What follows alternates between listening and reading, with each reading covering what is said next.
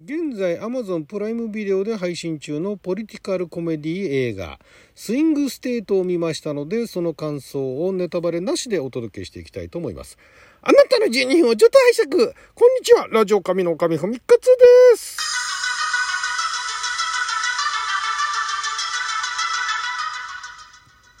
映画トークでございますがこの作品まあもともとアメリカで劇場公開する予定だったのがアメリカでは配信だったみたいですね。配信すると。で日本では劇場公開されたと。まあアメリカで2020年日本では2021年に、えー、公開された映画ではありますけれどもこちらの、えー、毎週金曜日のね、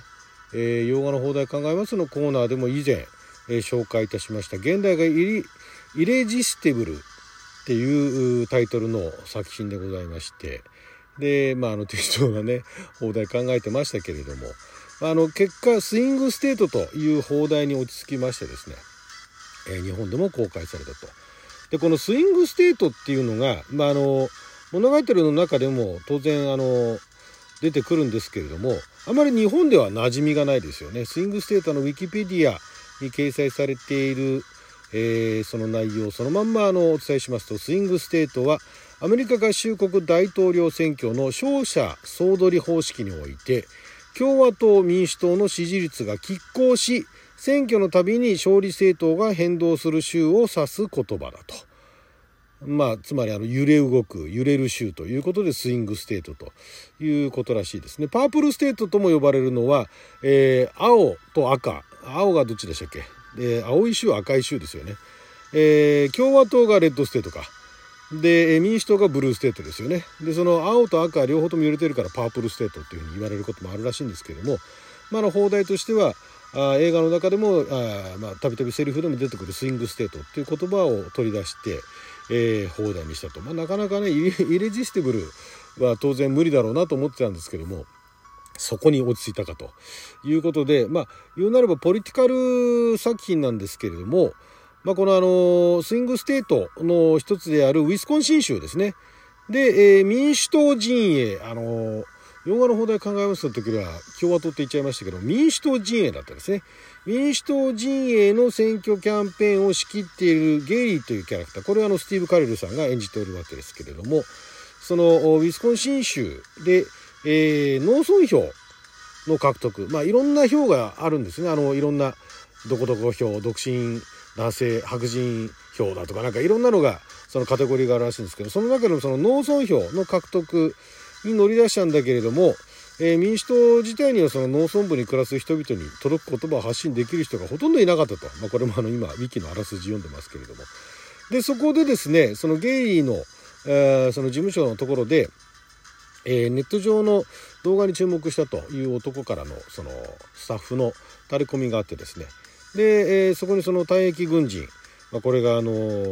ジャック・ヘイスティングスというキャラクターなんですけどクリス・クーパーさんですね。クリス・クーパーさんが普通のまあしかもだから政治にかかっていくようなおじさんをやるっていうのはなかなか珍しい。どちらかというとあの軍人のこわもての軍人の役だとかねそういうのが多かったんですがまあ、えー、もっと退役軍人というところではありますけれども、えー、その彼があ外国人労働者のために声を上げるその映像が映っていてこいつは使えると。いうことでゲイリーは早速そのジャックが暮らしているというそのディアラー県というところに行ってですね本当片田舎なんですけども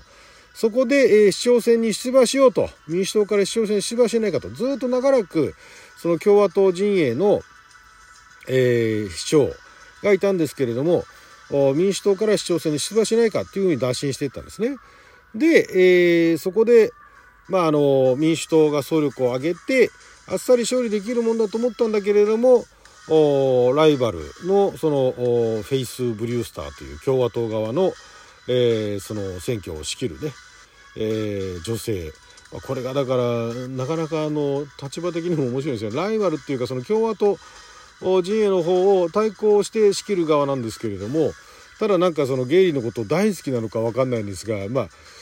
ななんて言うんでしょうね。ななんかちょっとねパッと見わからない関係なんですけどもまあまあそういうつながりがあるのねっていうの一応劇中の中で明かされるんですが、まあ、それが出てきてその片田舎で、えー、そういうなんかその選挙戦が盛り上がっていくっていう話なんですけどこれねアメリカでは評判いまいちで、ね、あの豪華なあの役者陣が登場している割にはなんかそれこそあのイレジスティブルってあの抗えない魅力っていう意味がありますけども抗えない魅力っていうほどじゃなかったみたいなねいう感想があったりとかして、えー、5にも10分の5にも至ってないっていう10分の 4. 点いくつぐらいのところでなかなかなかなか手厳しいというのもアメリカではもうこういうあのポリティカルなコメディやあのドラマも含めて結構あるんですねだからそういうの見てきた人たちにとってはまあ普通だねっていうふうに思っちゃったんでしょうね。で日本だと一応その政治絡みのドラマが全くないわけじゃないですけれどもまあそのアメリカなんかと比べると圧倒的に少ないわけですよ。でまあでしかもその日本でねあのテレビでやってたりだとかまあ劇場公開してるものが全てが面白いというわけでもないので、ねまあ、あの結構頑張ってる作品も多いと思うんですがそれほど話題になるものでもないのでだからこういう作品っていうのは非常に私なんかもあの、まあ、あんまりそのポリティカル、えー、映画なりドラマなりっていうのはそんなにたくさんは見てはいないんですが非常に私はあの面白かったですね。なるほどアメリカってそうやってやるんだっていうねまずねそのスイングステートみたいな存在自体も知らなかったし、まあ、あのアメリカのねあの大統領選挙の時にねそんな話がちょろっと出てるのはありましたけれどもじゃそのスイングステートのところで大統領選がある前にもう種仕込んどくんだみたいなね。いうところでそういう活動してる人たちがいると。でそういう人たちが、まあ、どういうことをしていくのかと。でこの監督のジョン・スチュワートさんっていうのはその洋画の邦題考えますのコーナーでもお話ししましたけれどももともとコメディアンでただ、えー、スタンダップコメディアンだったりとかいろんなあのコメディ自分でやったりするんですけどだんだんその政治寄りのコメディみたいなものをやることが多く。で結果まあ長編2本目と。いうことで、えー、1本目はなんかすごいドシリアスなあの政治ものなんですがこの2本目はあの、まあ、ご自身のねコメディアンであるというところも含めて、えー、面白おかしくその政治ドラマっていうものを描いていたと。で本当にこれあの役者あの出演者は豪華でスティーブ・カレルさんがその主人公ですねゲイリー役であとローズ・バーンローズ・バーン私のあの大好きな女優さんの一人ですけれどもこれがまたあの癖の強いね ライバルを演じててもう分かりやすいもうベタな感じのそのライバルっていうねのをやってますし、まあ、クリス・クーパーさんも話しましたけど、えー、マッケンジー・デイビスさん、えー、あのターミネーターのね一番新しいのであのサイボーグだかあの機械の体を持ってすごいあのたくましいお姉さんいましたけどもそれやってた人なんだって途中で分かりましたけどもなかなかねチャーミングで非常にいい演技をしてましたね。でその何でしょう片田舎なんだけれどもそうやってね、えー、民主党陣営共和党陣営っていうのが本腰入れて乗り込んでくるとこんな風になるんだっていうのがまあパロディっていうか実際はねどこまでなのかわからないですけどでも結構多少誇張はあるかもしれないですけどもまあ現実こんな感じなんだろうなっていうところがあってすごい面白かったですねそこはね。で例えばなんかその CM 一つとってもその作り方も、まあ、いかにもありそうなね。直接はそこまでの CM 見たことないけどいかにもアメリカやってそうみたいなね。であとそのニュース番組だとかそういうあの政治関連のその番組なんかと絡んだりだとか。でひょっとしてそこに出てるキャスターは本物のキャスターなのかもしれないですけどそこのあのつながりとかもうまくてどうやってその選挙っていうものが、ね、市長選っていうのが盛り上がっていくのかと。で、えー、さらに言ってしまえばこれねまあだから私もそんなにあの海外の政治ものを見てないからあのたくさん見てきた人からすると凡庸かもしれないけれども私はええー、と思ったところが結構あってで特にあの何でしょうこれただの、えー、政治のポリティカルコメディじゃなくてかなり風刺が効いているっていうね、えー、ところらしいんですね。そこがもっと最後の最後でえー、そうなるんだっていう全くだから日本人からすればアメリカのねそういう大統領選だとかアメリカのその政治とかいうのに詳しくない人は多分予測つかない終わり方になるかと思います。これはねそういった意味でへえと思いましたね。これ本当に見応えありました。あの、えー、アメリカの片田舎で、えー、どうやってその選挙っていうものを盛り上げていくのかどういうあの、まあ、工作ではないですけどもどんな裏でね、えー、そのスタッフたちっていうのは活動してるのか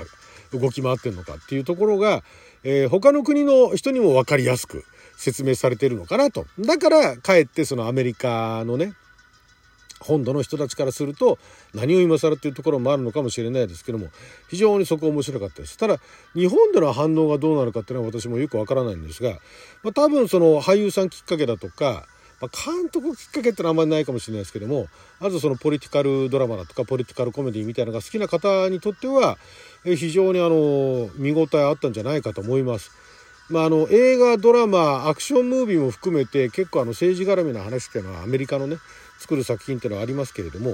まあ、ここまでその片田舎の市長選っていうのをがなんかその市長選が盛り上がっていく様最後は投票日最後手前まででその投票日まで行くっていうところなんかの見せ方は非常に面白かったですね。えー、だからそこのところがそういうのにうーんなんでしょうね。これがまあじゃあ政治に興味あるなしっていうのはあんまり関係なく見ても面白いかっつったら多分ね楽しめると思いますよ。政治に興味がなくてもねましてやそのアメリカの大統領選とかもあんま詳しくなくても、